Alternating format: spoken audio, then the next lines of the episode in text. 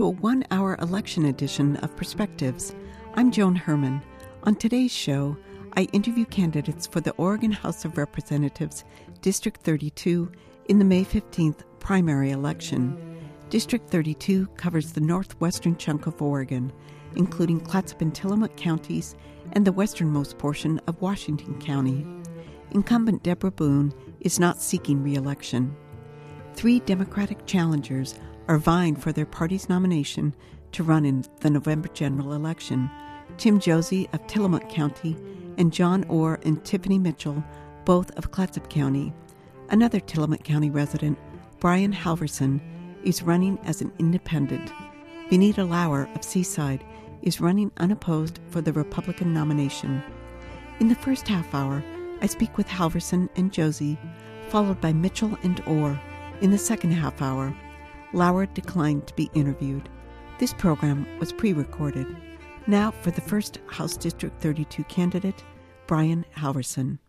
Brian Halverson, a 25 year old independent from Rockaway, is a community organizer with North Coast Progressives, an activist organization he founded to address issues that he says the two major political parties ignore. He previously has worked in retail sales. In the spirit of 2016 presidential candidate Bernie Sanders, he will not accept donations from corporations or large organizations, instead, taking only small contributions from individuals. He graduated from Benson Polytechnic High School in Portland, where he studied radio broadcasting, and he attended Clark College in Vancouver for two years, studying history. Welcome to the studio, Brian. Thank you so much for having me. Would you tell me a little bit about yourself and why you decided to run for office. Sure. Well, like you said, um, I founded North Coast Progressives uh, a little over a year ago now. Um, with the intention of bringing about change that I think the two major parties ignore. And um, how I came to do that was I moved to Rockaway Beach in 2015 uh, by way of Portland. My, my uh, family is originally from Portland, but we have North Coast roots. We have a family homestead in Clatsop County uh, that we go to regularly. We host uh, annual family reunions there, so I'm very familiar with the area. But it just came to be a point where um, Portland got to be too expensive for me. Uh, my parents actually moved out here uh, in 2014, and I followed them the year after that. So, uh, what I when I moved here, there was a lot of potential for uh, I think a thriving community here on the coast, and that's why I'm running. I'm I'm really hoping to promote the um, the North Coast as a viable uh, place to live for people of all, all ages. What specific issues would you like to tackle if elected? Well, I call my uh, issues that I'm running on, I have a comprehensive platform on my, my website, but the big three I talk about are campaign finance reform, uh, environmental justice, and then um, economic fairness. And uh, the last one first, economic fairness, that means uh, progressive taxation. That means the top 1% who earn a tremendous amount, who have a record amount of the wealth, uh, should be paying their fair share, I think. And it also means that corporations, businesses in Oregon who, according to independent analysis from the Oregon Center for Public Policy, pay the lowest uh, tax cost in Oregon. So uh, I think that for my progressive agenda, we're going to need ways to raise revenue. Uh, that's always a question that's asked when we talk about progressive policies. How are you going to pay for it? So that's why I, I, start with number one with taxation, is that we need to uh, shift the burden from working people to uh, wealthy people. And then economic justice is simply we can't keep uh, putting fossil fuels into the atmosphere. We've got to cease uh, building pipelines like the LNG pipeline, which is uh, going to export fuels from Oregon coast. It's not even for using uh, those fuels here. And uh, that's in Coos Bay? That's in Coos Bay. And of course, uh, Clatsop County residents might remember a similar proposal oh, yeah. in around 2007. And uh, believe it or not, that was that was supposed to go through um, my family homestead. So that's actually what kind of started me down the path of environmentalism is uh, and learning about pipelines, learning about how often they leak, about how uh, unsafe they can be, about the construction of them, and um, they say there's a lot of jobs uh, associated with them. That's not necessarily the case. Um, there are when it comes to constructing it, but there's no long term jobs there, unfortunately. So I think we need to look at a, a, green energy technology program. Wind and solar are available right now. We can implement them right now to uh, break ourselves off of fossil fuels. And then we can invest in Oregon's university system to pioneer new green technologies. And you also mentioned campaign finance reform. This is very important because uh, people, working class people, cannot afford oftentimes to run for office. Uh, it's not just that they have a job sometimes that they can't afford the time to do it, it's that they actually. Uh, Oregon legislative elections are extremely expensive because we have no limits uh, statewide on how much you can donate uh, to a campaign. So that means in a, a statewide campaign, um, uh, Phil Knight, for example, could donate over a million dollars to Knute, founder of Nike. Founder of Nike, of yes, uh, can donate over a million dollars to Knute Buehler. Uh, recently, George Soros, who is a uh, a billionaire, um, he donated money to Kate Brown. So we're seeing sort of a race towards the billionaires, race towards rich people, and what that's going to do is certainly affect policy and leave out working class people in uh, the uh, agenda of the two major parties. So I think it's important that we limit money, the amount you can give, and limit the expenditures a campaign can spend. And there's also just simple things, very very simple things that we've actually had here in Oregon, like disclosure laws, uh, that we can put back in place. District 32 covers a large area with a diverse constituency, politically speaking. How would you represent such a varied constituency when people often have widely divergent views, especially on issues such as the environment. Well, um, you look at the polling on issues, and um, we think, you know, we think back to 2016 and the uh, polarization of that election, uh, even before that, 2012. Um, and past elections have been very polarizing, but the American people agree on a lot. They agree that um, uh, wealthy people uh, should not be getting tax breaks, that they shouldn't, that working people should be getting the tax breaks, that um, our uh, education system is failing, and that we need to increase uh, funding in education. So, across the board, when you poll people, they actually take pretty progressive views, even if they consider themselves conservative or liberal, or live in a rural environment or live in a urban environment. So, I think it's a matter of getting out there to the people and explaining uh, the policies uh, that I, I believe and asking them, well, do you agree with it? And I think I, I certainly have a um, bit of a hindrance running as an independent, but that's one of the areas where I think I have a benefit is people don't just disregard Democrat or Republican right away. Uh, they might be more open to listening to what someone from outside of that system is, has to say as opposed to just already have their preconceived notions about what their party believes. Aside from the fact that you are running as an independent, what sets you apart from the other candidates? Well, um, first, I tried to take a very comprehensive approach approach in my platform. Uh, day one, when I got in, I wanted to start with policies, so uh, I started with a comprehensive economic platform, like we've talked about, uh, environmental policy. But there are also other issues that I think are very important, particularly um, with the way our state has treated um, prisoners and um, mentally ill people in uh, hospitals, in state prisons. I think there are um, certain things in terms of uh, Native American uh, issues that we can that we need to work harder on, particularly the issue of assisting tribes become federally recognized, uh, getting the state assistance in uh, legal matters, and, and just simply sharing information across um, tribal regions and with the state uh, law enforcement agencies and all the different agencies. So I think that uh, coming from this from an independent perspective, I think it, it gives me a little bit of a different uh, viewpoint because I, I don't feel like I've got to be lockstep and barrel with a particular party. I, I feel like I can uh, maybe be a little bit more bold on my ideas and um, offer some ideas that the other two parties ignore. If you are elected, what is a specific project that you'd like to tackle, say maybe on day one? Oh, day one. Uh, that's a good question. Um, certainly, I would uh, be interested in looking at the bills that were put forward in this past legislature and uh, looking at a way to uh, bring those back. There was a there was a cap and trade bill that I think would be very important. Uh, what that would do is uh, cap carbon outputs in the by certain industries and um, then you can, if you go over that, then you can find a way to either trade that, or if you have gone under that, then you can trade that to another industry. And that would really help with the levels of uh, carbon dioxide in our, our di- uh, atmosphere. And that's something that is very urgent, that is not going to go away, that we can, you know, stick our head in the sand about. But it, it's an important issue that, uh, again, I think is one of those issues that the two major parties uh, may pay lip service to, but don't actually tackle when it comes to substantive policies. Getting back to the environment, many people in the area that you would represent believe that timber is a resource and it should be used. It provides revenues for our schools. So therefore, that might they would be at odds, perhaps, with an environmental agenda.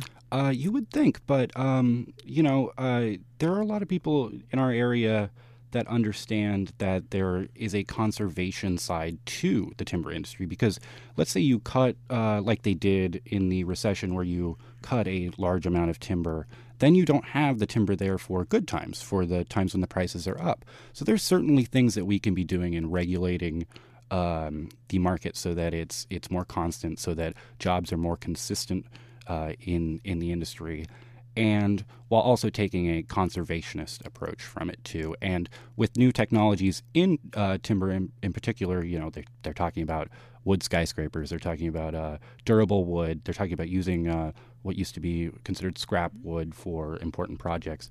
Um, there's ways that we can pioneer new technologies in timber that I, I don't think it would be going anywhere. We would just be making it a lot safer and a lot more sustainable. You are young. How would you respond to somebody who would say you don't yet have the experience to run for office? Um, you know, I, I, I really can't argue that I don't have political experience, but I would argue that the political experience for some people is a bit of a hindrance. Um, we have a, a system right now in place uh, where, like I said, I think both major parties ignore um, issues that are important to working people. What would be some examples of those? Um, like uh, with uh, taxation, um, we had uh, unfortunately elected Democrats. We saw for the um, uh, tax on gross sales on the ballot that wouldn't come out and support that. Um, and I think you need to have uh, you need to put forward proposals, and then you need to defend those proposals. So I think it's important that um, that again, like I said, taking an approach as an independent, I would be um, going after issues that are oftentimes left by the sidelines. Can you give more examples of that? Yeah. Um, one of the uh, policies on my website, too, which I've actually gotten a lot of pushback for, is um, legalizing and regulating sex work. And um, the idea is obviously prostitution is illegal right now. Um, but there are crimes wrapped into sex work that we that unfortunately law enforcement because prostitution is legal can't separate out so assaults or um, even, you know, something a lot worse. I mean, there have been serial killers who specifically prey on sex workers. So we need to do more to protect uh, people in our society.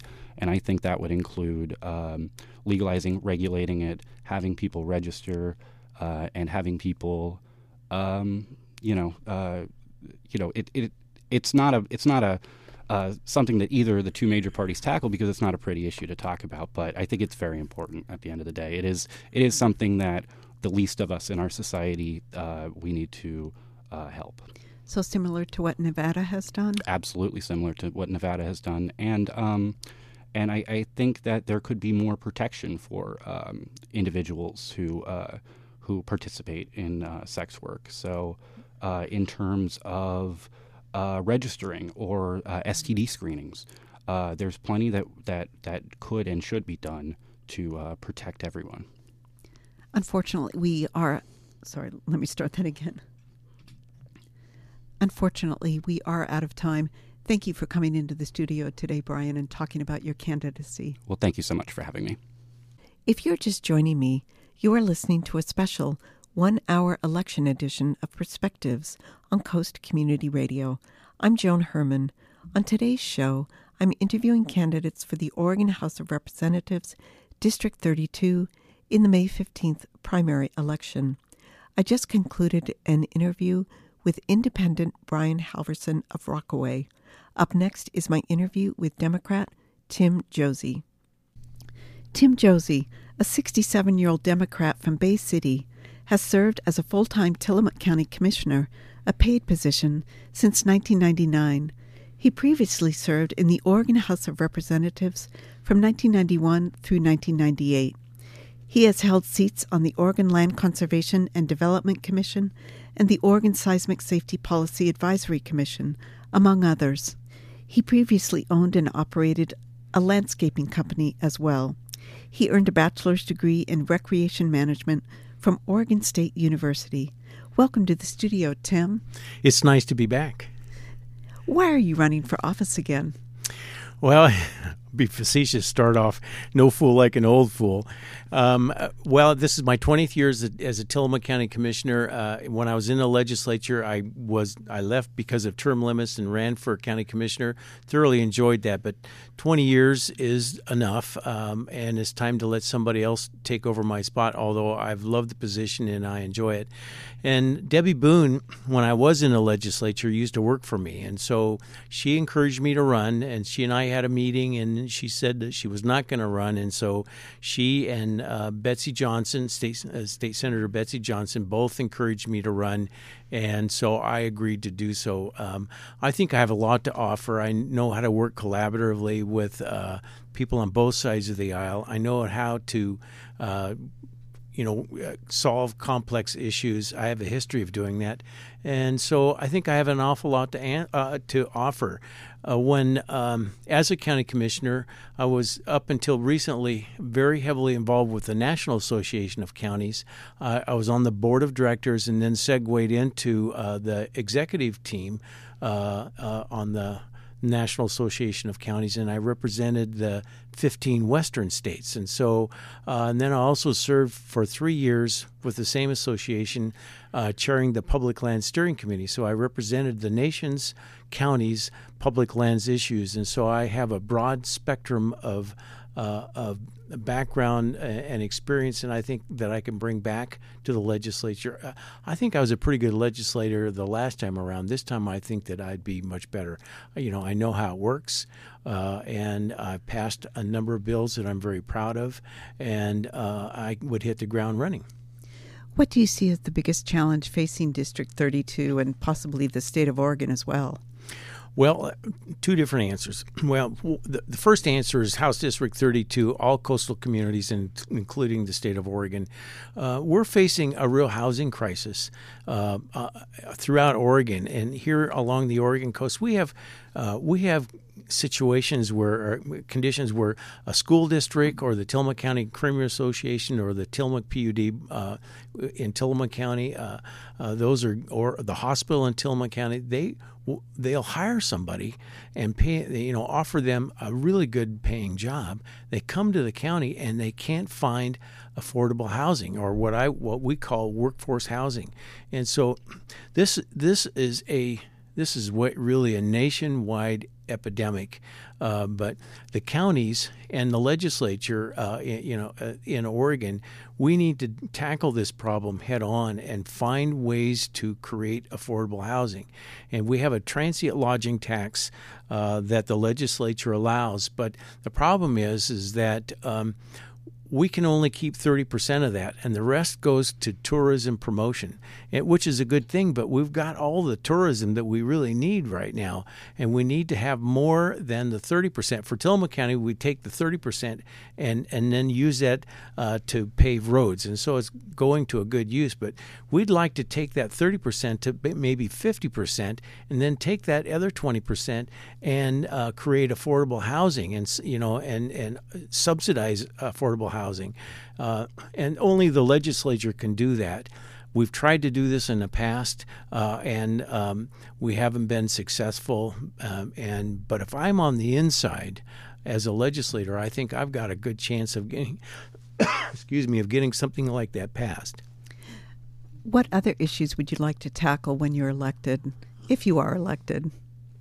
Oh, I'll go with when I'm elected.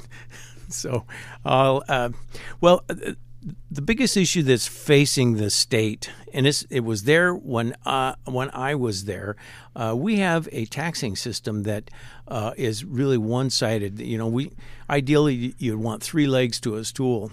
we have one leg to a stool, and that's the income tax. The income tax is goes from rich to lean to rich to lean. And so when you're rich, uh, the legislature spends the money, and when you're lean, the legislature uh, has to make pretty massive cuts. And so it just happens. It's a cyclical thing.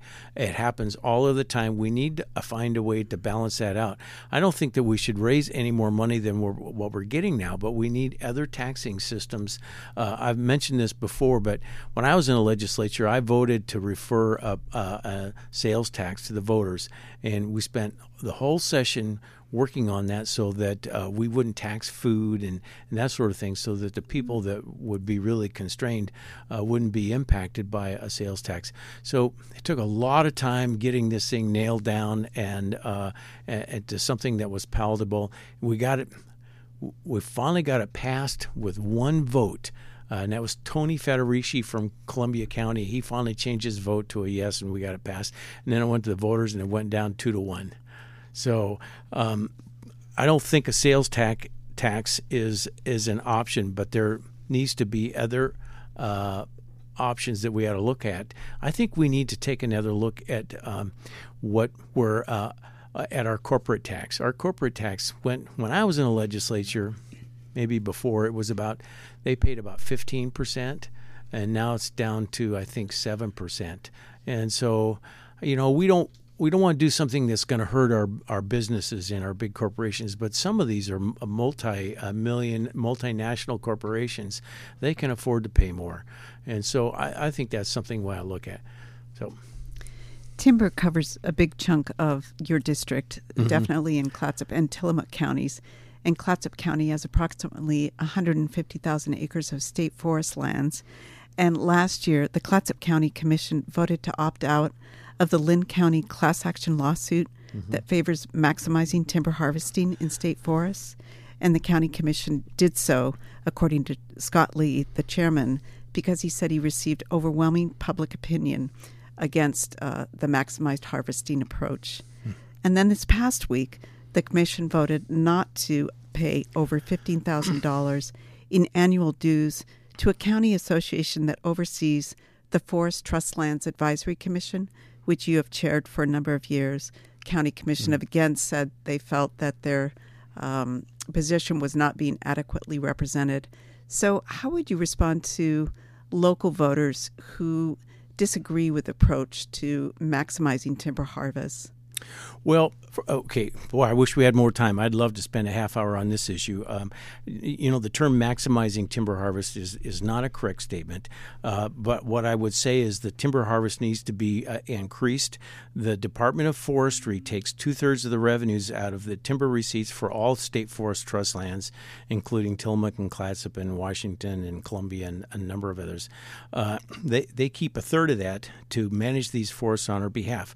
They're not raising enough money to stay solvent. They're going to go broke in 2020. In other words, that's when they're going to run out of their reserves. So they need to increase timber harvest uh, in a in a responsible way. And when I when you think about maximizing timber harvest, you think a private timber company maximize timber harvest in, in through the Forest Practices Act.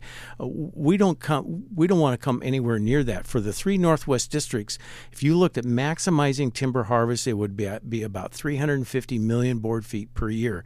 Uh, we would be happy with what we were promised when the current forest management plan was adopted, which was 279 million board feet per year. That's 60 million board feet per year year that we were willing to give up for the greater good and for environmental purposes. But the department is closer to 180 million board, or the harvest level for, for the big three districts is closer to 180 million uh, board feet per year.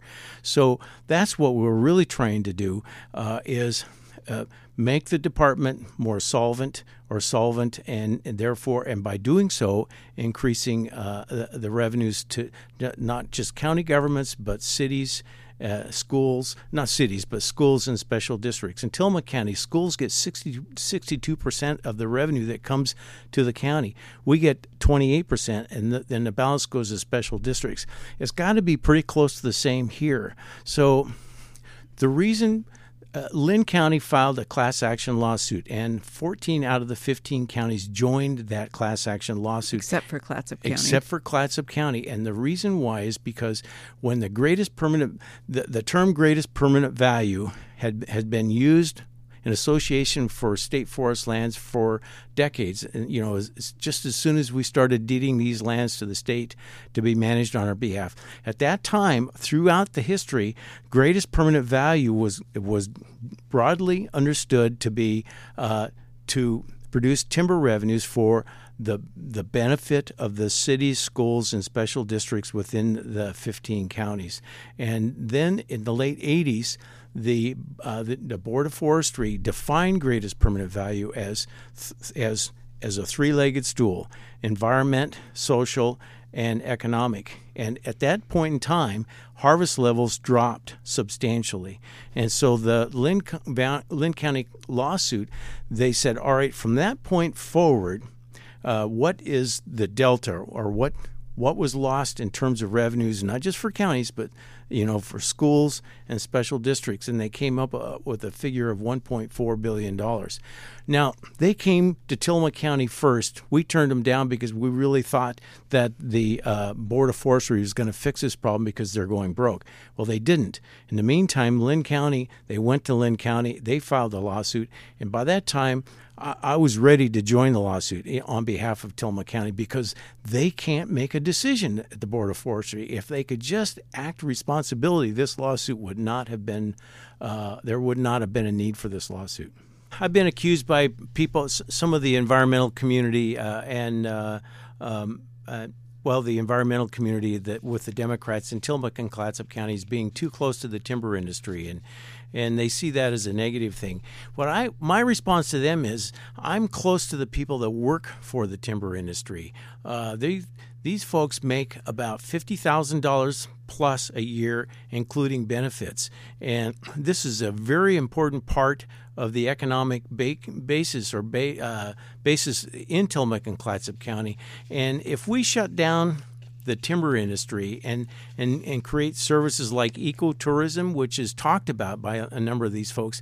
Um, I'm not sure what ecotourism is, but whatever it is, it's a service sector job. And the latest data from, from the Oregon Employment uh, Department uh, is it shows that and this was back in 2015, that the average service sector job per, uh, pays about $22,000 a year. You can't make a living doing that. Tim, aside from what you've already stated, what sets you apart from the other candidates running for this position? Well, uh, the experience by uh, more than anything else, I, I know my way around the Capitol. And not only that, I served uh, Clatsop County uh, uh as a legislator for almost eight years. When I first got started, Clatsop County wasn't in my district, but seven of the eight years I served uh, Clatsop County. I didn't serve Astoria, uh, but I was there all of the time. So I have the experience. I know the issues. Uh, I know the people, and I'm ready to go to work solving problems, not just at the Capitol, but here locally. And so I've been re- reacquainting myself with the key players in the in the county, so that when they have an issue and they need to, somebody to talk to, they can give me a call. Great. Thank you. Um, unfortunately, we are out of time, but thank you for coming into the studio today, Tim. Thank you. It's my pleasure. If you're just joining me, you are listening to a special one hour election edition of Perspectives on Coast Community Radio. I'm Joan Herman. On today's show, I'm interviewing candidates for the Oregon House of Representatives, District 32, in the May 15th primary election. I just concluded an interview with Democrat Tim Josi of Bay Center. Up next is my interview with Democrat Tiffany Mitchell. Tiffany Mitchell, a 34 year old Democrat from Astoria, is a case management coordinator for the Child Welfare Division for the Oregon Department of Human Services and previously worked for the state of Utah. She has been active with the North Coast Indivisible Organization, a progressive grassroots organization, and is an Astoria Precinct Committee chairperson. She recently helped advocate for publishing voters' pamphlets for all county elections, which the Clatsop County Board of Commissioners has agreed to do. She has a Bachelor of Arts degree in Film Studies from the University of Utah and a master's degree in business administration from Western Governors University, an online institution. Welcome to the studio, Tiffany. Thanks so much for having me, Joan. Tell me a little bit about yourself and why you decided to run for office. Uh, so, I'm running for office because I'm a working class Oregonian, and I really supported Melissa Ousley when she was in this whole running before, um, because I think she really represented, for not just me, but for a whole lot of people, a whole class of folks that feel like no matter how much we try to work and, and do our best and, and have a better life, we don't really seem to go anywhere. And uh, when she dropped out of the race, I kind of felt like that voice was lost. And after talking to a whole bunch of people and uh, trying to see if anyone else um, really wanted to jump in this race, um, and for various reasons other people couldn't, I'm the type of person to where if I see a problem that needs to be fixed, I definitely put my mind to it and try to fix it myself. And seeing that there was that void in values in a values based candidate that I really supported, um, I had other people supporting me in the decision to run, and so I decided to do it. So that's why I'm here. What do you see as the biggest challenges facing District 32, which actually covers a fairly diverse area, Tillamook, Clatsop, and parts of Washington counties, as well as Oregon in general?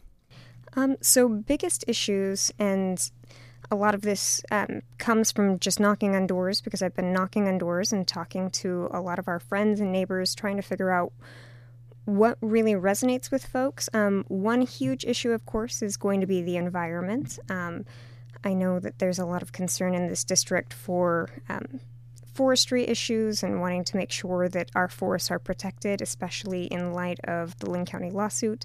Um, even though Clatsop has opted out of that lawsuit, there's concerns that that could have far-reaching implications even for our district um, because North Tillamook is a part of that as well, and they're still in the lawsuit. So that's one huge issue. And other issues too, just from talking to folks. Um, surprisingly, a lot of people don't talk about the forestry issue, and I think that's because in their own little insular experience, um, people are really worried about housing affordability in this area. They're worried about their healthcare costs and they're worried about education. Um, education for me in Oregon is a huge deal just because we don't fund it appropriately, and I think that would be an understatement. How should it be funded? Uh, so I think we should look at trying to a decouple uh, education as much as we can from timber harvest. Um, and look at trying to get some of the biggest community members uh, in our community, and this would be all across Oregon, uh, large corporations, to be paying their fair share. According to some statistics I saw, about 94% of taxes in the state of Oregon are paid by regular folks like you and me and small businesses. And when you have you know the Walmarts of the world coming into Oregon, Nike and, and Comcast and, and all of those folks, they really should be helping our community, I think, as much as they're benefiting from us. And so I really stand in terms of when we're talking about trying to fund education and other services, um, that we try to get those folks to pay their fair share so that we can have less of a burden on the general fund uh, so that we can adequately fund our other services and uh, get money that way too. So, so increasing taxes on large corporations. That's that's one of my positions. Uh, yes, and '97, which I think was a good start and had its heart in the right place, um, probably would have benefited from looking at like a differential uh, tax structure a little bit because I know that. Uh, one of the big issues they were talking about fixing, assuming it had passed, was looking at like utilities, um, because utilities can pass along that cost to poorer folks and that would disproportionately affect them. So I think that if we were to try to do something again or try to craft legislation that would either pass overwhelmingly in the legislature so that it wouldn't have to go to the ballot, um, or if it was going to go to the ballot, something that would be fair. And I think for us to accomplish that, we need to get a lot of people to sit down at the table. But ultimately, uh, where my values are is we need to be asking people to, to pay their fair share to help support our community. What sets you apart from the other candidates running for office for this specific position? So, what sets me apart? So, uh, I have heard both candidates talk about both Democratic candidates. Both Democratic can- candidates, pardon me. I've heard my opponents discuss their positions, and one of the reasons that I supported Melissa is I had heard her positions as well.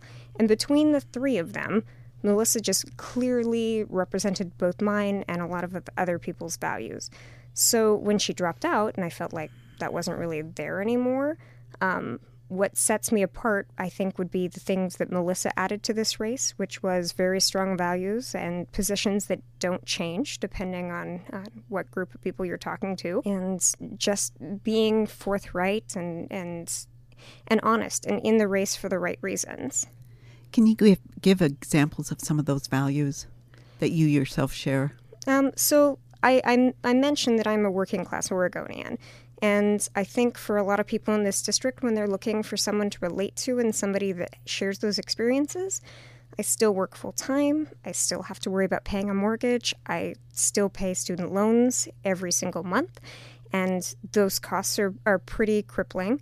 And for a lot of people who struggle in this district, um, I think they're really coming across a lot of the same issues. They're wondering how they're going to rob Peter to pay Paul to afford their own their own housing costs, how they're going to fit in their medical costs on top of that. There are folks who have to consider whether or not they're going to pay their, their housing costs over food. Um, there are people who are worried that they might lose their homes over medical costs, and people who just simply don't have enough food to eat. So, even though I, I obviously don't um, land on every single level of that, I think that I certainly understand the struggle of the working class person because that's who and where I am myself.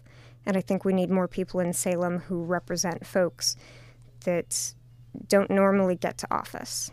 In light of those challenges that you just mentioned for working class folks, what would you as a legislator do to help them? Um, so there are a couple things that we can do. Um, on the housing affordability issue, which is one of my stances, um, pardon me. When my husband and I first moved here, we were really struck with how expensive uh, not only real estate is here, but if you were renting, uh, you know, you're talking twelve to fourteen hundred dollars for an apartment, and a regular person just can't afford that. So, as a legislator, I know on the state level there are laws that prevent counties and municipalities from stabilizing their own rent markets. And so I would be on the side of, you know, voting to try to make it easier for that to happen. Um, other things for working people, uh, there's a Supreme Court case going through the Supreme Court right now called Janus versus versus AFSCME. We think it's going to pass, unfortunately, and uh, it's going to make it really hard for for workers to organize in unions. So I'm not 100% sure what we here in the state of Oregon can do, but we can certainly make payroll deductions an easier thing to have happen because I know we want to make it as easy for people as possible to join unions because um, that raises wages for everybody and uh, makes sure that benefits stay competitive and good. And so that those are just a couple things. And then on top of that, uh, with education, I would definitely also be on the side of raising revenue as opposed to trying to uh, look at what we've just been doing this whole time for trying to fund education. When you moved to Oregon two years ago, did you ever envision you'd be running for public office? Um, it's actually been a little bit longer than two years. We've been here almost three years now.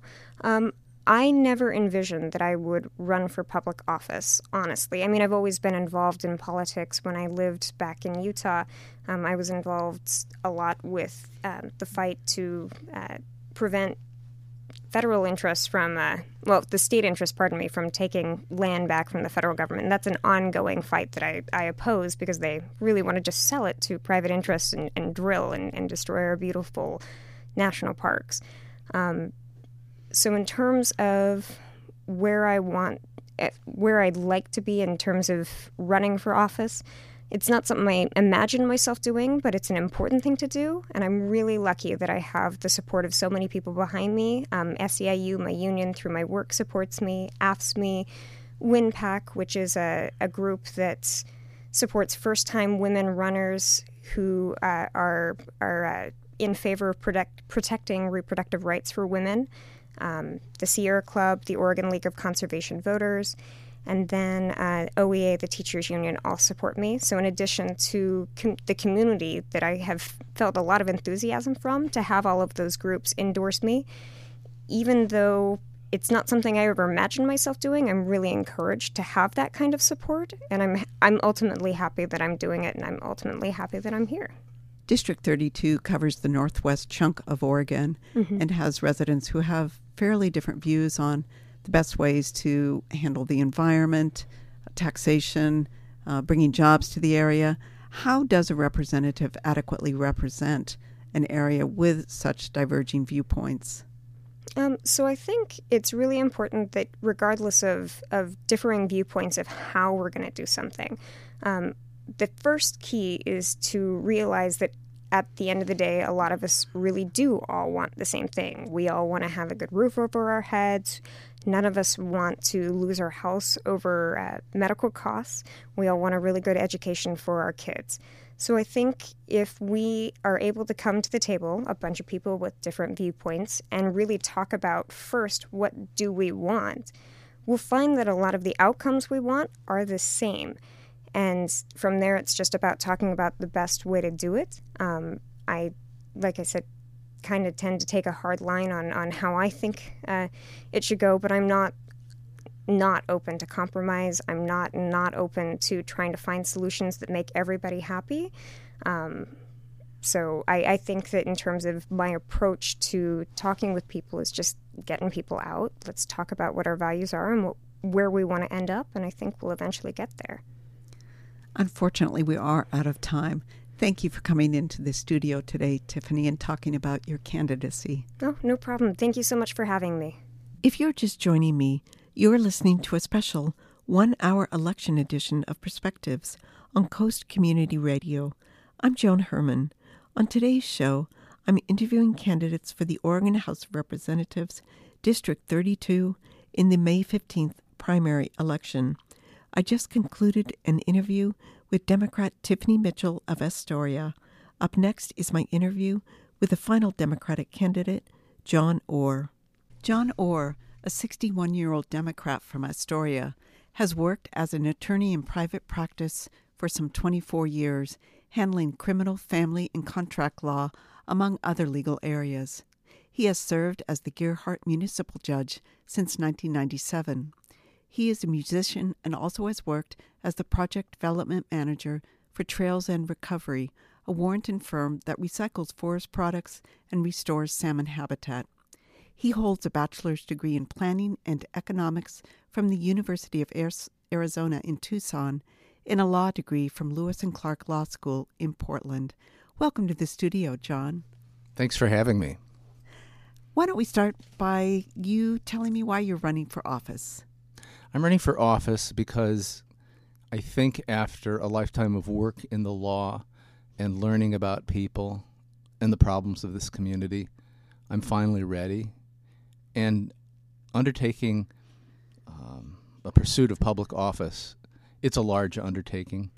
And to go further and to undertake the responsibilities of a state representative, a representative of the people, is an even more grave and serious undertaking. And fully grasping the gravity of such a decision, and those responsibilities, uh, I feel ready and I'm eager to serve. Is this your first time running for public office? this is the first time I've run for public office, and I should further elaborate on that. Your first question is, I'm running for public office not only because I'm ready and eager to serve, it's because I feel my background in the law, uh, which basically goes, including my uh, clerking experience of th- over 30 years, has really prepared me for to do the work of a legislator who, after all, a legislator and a legislature passes laws they they write laws. They interpret laws uh, that they are contemplating changing, which all uh, is tailor made for an individual of my background and experience. I'm also running because of the specific problems that we face. Would you like me to elaborate on some of yes, those? Yes, please. Well, there's many of them, but first and foremost is the 1.6 billion dollar budget deficit. Um, I, I, you know, I never used to think of myself uh, as a conservative in any fashion, whether in the clothes I wear or the music I listen to or the the clothes I dress. But I think fiscal conservatism is an important idea because history has shown that governments that do not live within their limits create even bigger problems down the road. And this exporting our problems to the future, kicking the can down the road, whether it was the decisions on on PERS 20 year, more years ago, the public employee retirement system. Yes, or the decisions uh, that are being made in Washington D.C. We cannot keep putting our future, our our services, our education, our infrastructure on a credit card because eventually there won't be any more money. I'll give you an example. The uh, Department of Education of the state of Oregon, I think they had an increase in their budget because Oregon had a good year, more revenues of about maybe 15%. And, and nevertheless, in school districts, uh, Keizer and Salem and Bend and Portland, um, there are school districts which are cutting teachers. We already have one of the shortest, if not the shortest, number of school days per year per student. We already have uh, one of the lowest graduates, if graduation rates of any. Now, despite the fact that we had a good year, despite the fact that the legislature appropriated uh, 15% more, it's the largest appropriation they've ever done. The actual money that went to education, the, the task of teaching our children and pre- preparing them for the future economically and as citizens of a democracy, um, it went downhill because there was a 45% increase in the PERS obligation that had to be serviced because of an unfunded, unfunded uh, pension program. But we need to address that. St- how does the state get out of that? Because those are contracts that can't just be broken, aren't they? Th- that's exactly right. Uh, and there have been uh, two or three decisions, most recently Moro versus Oregon, which uh, concluded that Oregon does not have any basis for negating those contracts. And furthermore, they shouldn't be negated. A deal is a deal. It didn't happen, uh, you know, in a, in a vacuum. I, the most regrettable part of it is the assumptions that the negotiators uh, used to uh, uh form the basis for the pensions that would be given. They assumed a seven and a half percent return. And these are retirement plans for state employees. Yes, and they assumed the retirement plans and the investments that fund the plant would increase at seven and a half to eight percent. And in fact, it's more like 6.2%. And then with they, the pension fund value itself went down 27% in 2009. So that's a problem that needs to be addressed. And it's not going to be easy. And people are going to feel the pain. But, you know, we, we got to pull together and think about the children here. We got to think maybe everybody should chip in. Everybody's looking out for their own interests. Now, that brings the question how do we do that? How do we eliminate the deficit? Well, the way we do that is look around, say, who's doing well in Oregon? And it's not it's clearly not the middle class. They're disappearing. It's clearly not the working poor. They're working more jobs than ever. It's the wealthy. It's the corporations. The corporate taxation rates and income were 18.6% in the mid 1980s. Now they're 6.5, 6.6%. They've gone down almost a third. Same deal. Their property taxes went down. now that's not right because they're using more, at least as much, if not more, of the the natural resources of our state, our water, our air, our our employees are from our schools. They are using our roads, our police. They're certainly using our courts. They're using our political system, and they need to chip in. They need to pay up. It's in their interest, but because they're not persons, even though the law mistakenly recognizes them as persons with all its consequences, like no limits on campaign spending by corporations.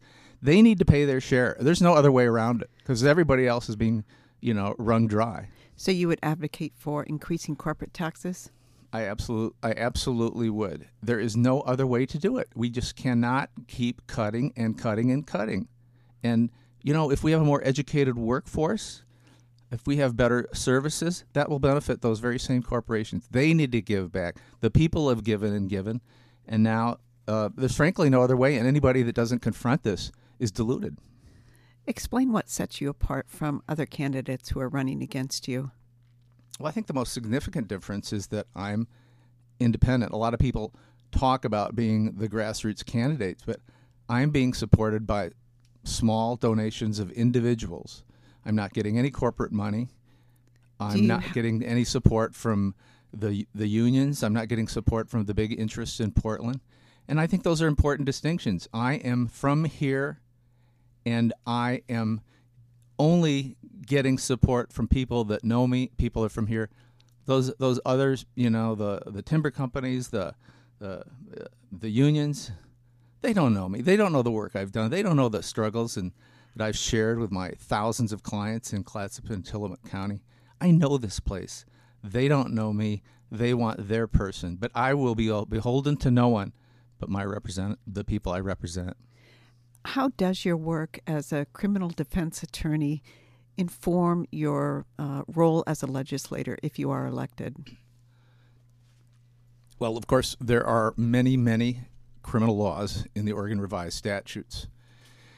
And I know the laws that come into question, uh, that come into that are challenged, and the effects they have on various things such as the Fourth Amendment or our rights to privacy. Um, you know the, the, the laws that affect when pl- people are stopped on the street or when they're stopped in their cars, uh, the forfeiture of, of belongings pursuant to a criminal or civil proceeding. These are all areas of the criminal law, all areas I have dealt with But let me be very clear on this. Although I was a criminal defense attorney and did much in indigent defense, I never lost sight of my identity as a citizen wanting to live in a crime free community. Uh, I never lost sense uh, and the sense of compassion for victims, for people who have been victims of crime. I've been a victim of crime several times, many times actually. Uh, you know, property theft, bicycles, assault, um, and and members of my family have been victims. So, to the extent that would concern anybody that need not, I want to live in a safe and peaceful peaceful place, but I also want the Constitution to be observed and protected and enforced. What other issues are you passionate about?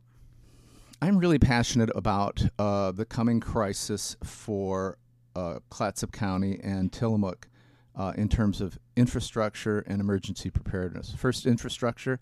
Um, I read the Clatsop uh, Transportation System Plan. It's a 2015 document. It's available online uh, at, at, the Clatsop County website. And it says two ways of looking at our needs for transportation planning. One is aspirational, the other is constraint. Aspirational allocates an estimated, though not solidified, $4 million for transportation, road bridges, pedestrian improvements, bicycle lanes over the next 20 years. That's right, $4 million over the next 20 years. The aspirational budget, which suggests these are things which are needed but can't fall in the same category of necessity, is $180 million. Now, those of you who know the intersection of Ensign entering where the Panda Express is and the Walmart yes. and the box stores, that's going to get bad when the summer traffic hits going, when Walmart gets open. That's just an example of the kind of problems we're going to face. And the solutions for those problems are not cheap. So um, infrastructure is near and dear to my heart. I've talked to Mayor Balensifer and, and others in Warrenton. I go to the Warrenton Coffee uh, 9 o'clock on Monday mornings, and they want money. They need money. They can't raise it through the property taxes because it's only increasing 3% per year. And so they got to look to the legislature. But the legislature seems, according to them, to place a greater priority on transportation funding going to the city of Portland. I'd like to see that change. I think that needs to, to change, and um, I won't be timid about insisting upon it. And the other matter uh, relates to emergency preparedness. I read uh, a document, an audit, if you will, uh, from the Secretary of State uh, of the state of Oregon, Dennis Richardson, and it said that our emergency planning process in the state of Oregon is in disrepair and won't will not work. Uh, I wrote a letter to the editor of the Daily Astorian about that, and it was published. And uh, I, we don't have time to go into it. Things are bad. I want I, that's going to be on my big time watch list. What would you do? Well, the the report says there needs to be better coordination between state, local, and federal agencies. I know they do the drill or they've done the drills, but they haven't solved the problems. There needs to be a line of succession clearly demarked in in the event of a 9.1 earthquake. There's going to be buildings and staff, personnel, and possibly leaders who will just not be available. They may not even be alive.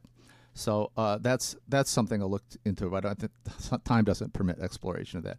If I may, there's one other issue that's Sure. really important to me, and that is foster care. Another audit related uh, to foster care said that uh, social workers are getting burned out. We're losing foster homes and foster parents. Uh, there, there's just not enough training and support, and there's mismanagement at the upper levels of DHS, and they are not The supporting Department the of Human Services. Yes, and they are not supporting uh, the people that are in the trenches. I worked in that area 25 years. That was a big part of my practice. Uh, and you know, getting there's not too many things more important for the courts to do than protect children, get children back to their parents who have, have issues, or get them on their way to foster parent and permanent placement. So that one is big on my list, both on in terms of my personal experience and my personal values. Unfortunately, we are out of time, but thank you, John, for coming into the studio and speaking about your candidacy. Thank you. It's good to be back at KMUN. And that concludes my interview with John Orr, one of three Democrats running for their party's nomination in the May 15th primary election. Republican Vineeta Lower of Seaside, who is running unopposed in the primary, declined to be interviewed. District 32 covers the northwestern chunk of Oregon, including Clatsop and Tillamook counties and the westernmost portion of Washington County. Incumbent Deborah Boone is not seeking re election. Coming up on next week's show, I interview officials representing operating levies for the City of Warrenton and the Clatsop Care Health District. It is too late to register to vote in the May 15th election. Ballots are being mailed to all registered voters between April 25th and May 1st. Ballots must be returned to an official drop box or the county clerk's office in Astoria no later than 8 p.m. on May 15th. Postmarks do not count. This is Perspectives, and I'm your host, Joan Herman. The show is brought to you in part by a grant from the Clatsop County Cultural Coalition. Perspectives was engineered today by Brian Bovenizer and Taylor Ford. The show can be heard Fridays on the stations of Coast Community Radio. You also can find show podcasts on the station's website. If you would like to contact me, send me an email to perspectives at coastradio.org. Thanks for listening.